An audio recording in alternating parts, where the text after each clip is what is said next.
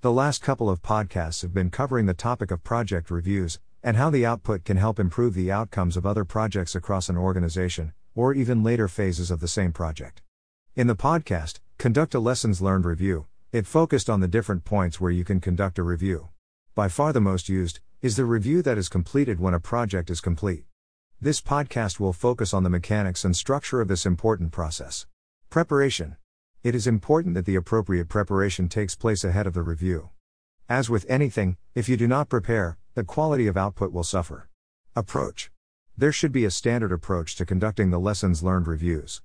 This should ideally be owned by the P M O. Hopefully, there will already be a defined process to use. If not, you will have to spend time creating the following: process tools and templates. This does not have to be overly complicated.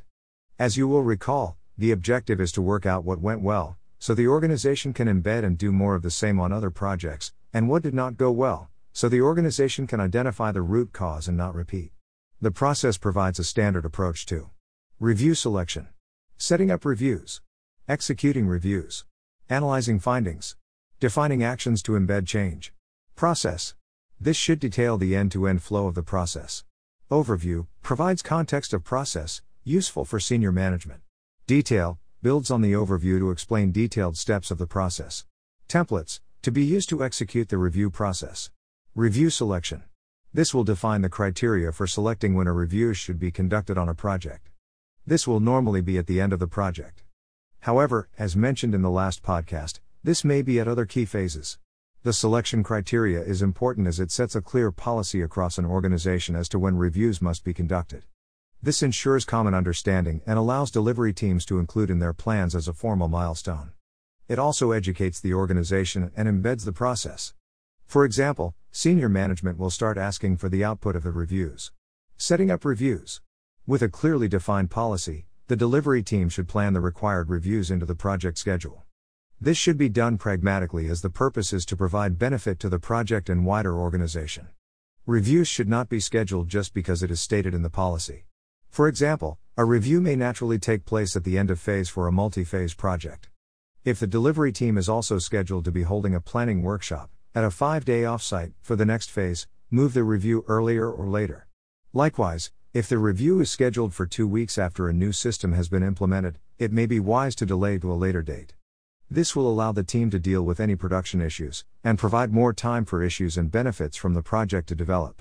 Executing the review. It is important that all of the review sessions are scheduled ahead of time and any supporting information templates issued. This is especially important for senior members of staff as their diaries tend to be very difficult to secure time at short notice. If the approach is to hold a lessons learned workshop, there may be a requirement for inputs to be prepared and gathered ahead of the session. Make sure that all participants have sufficient time to complete and return the lesson learned template.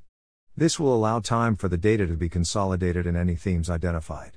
If the information has been gathered and consolidated ahead of the workshop, the information should be packaged so that it can be used to drive the session. Review, discuss themes. Reach agreement on themes and underlying root cause. Review and agree what has been learned. Agree practical steps to embed learnings. It is possible for a number of the workshop steps to be completed ahead of the workshop.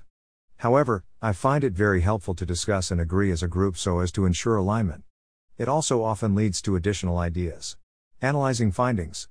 The agreed findings and next steps from the workshop should be reviewed and documented. Particular focus should be on the steps to embed the process.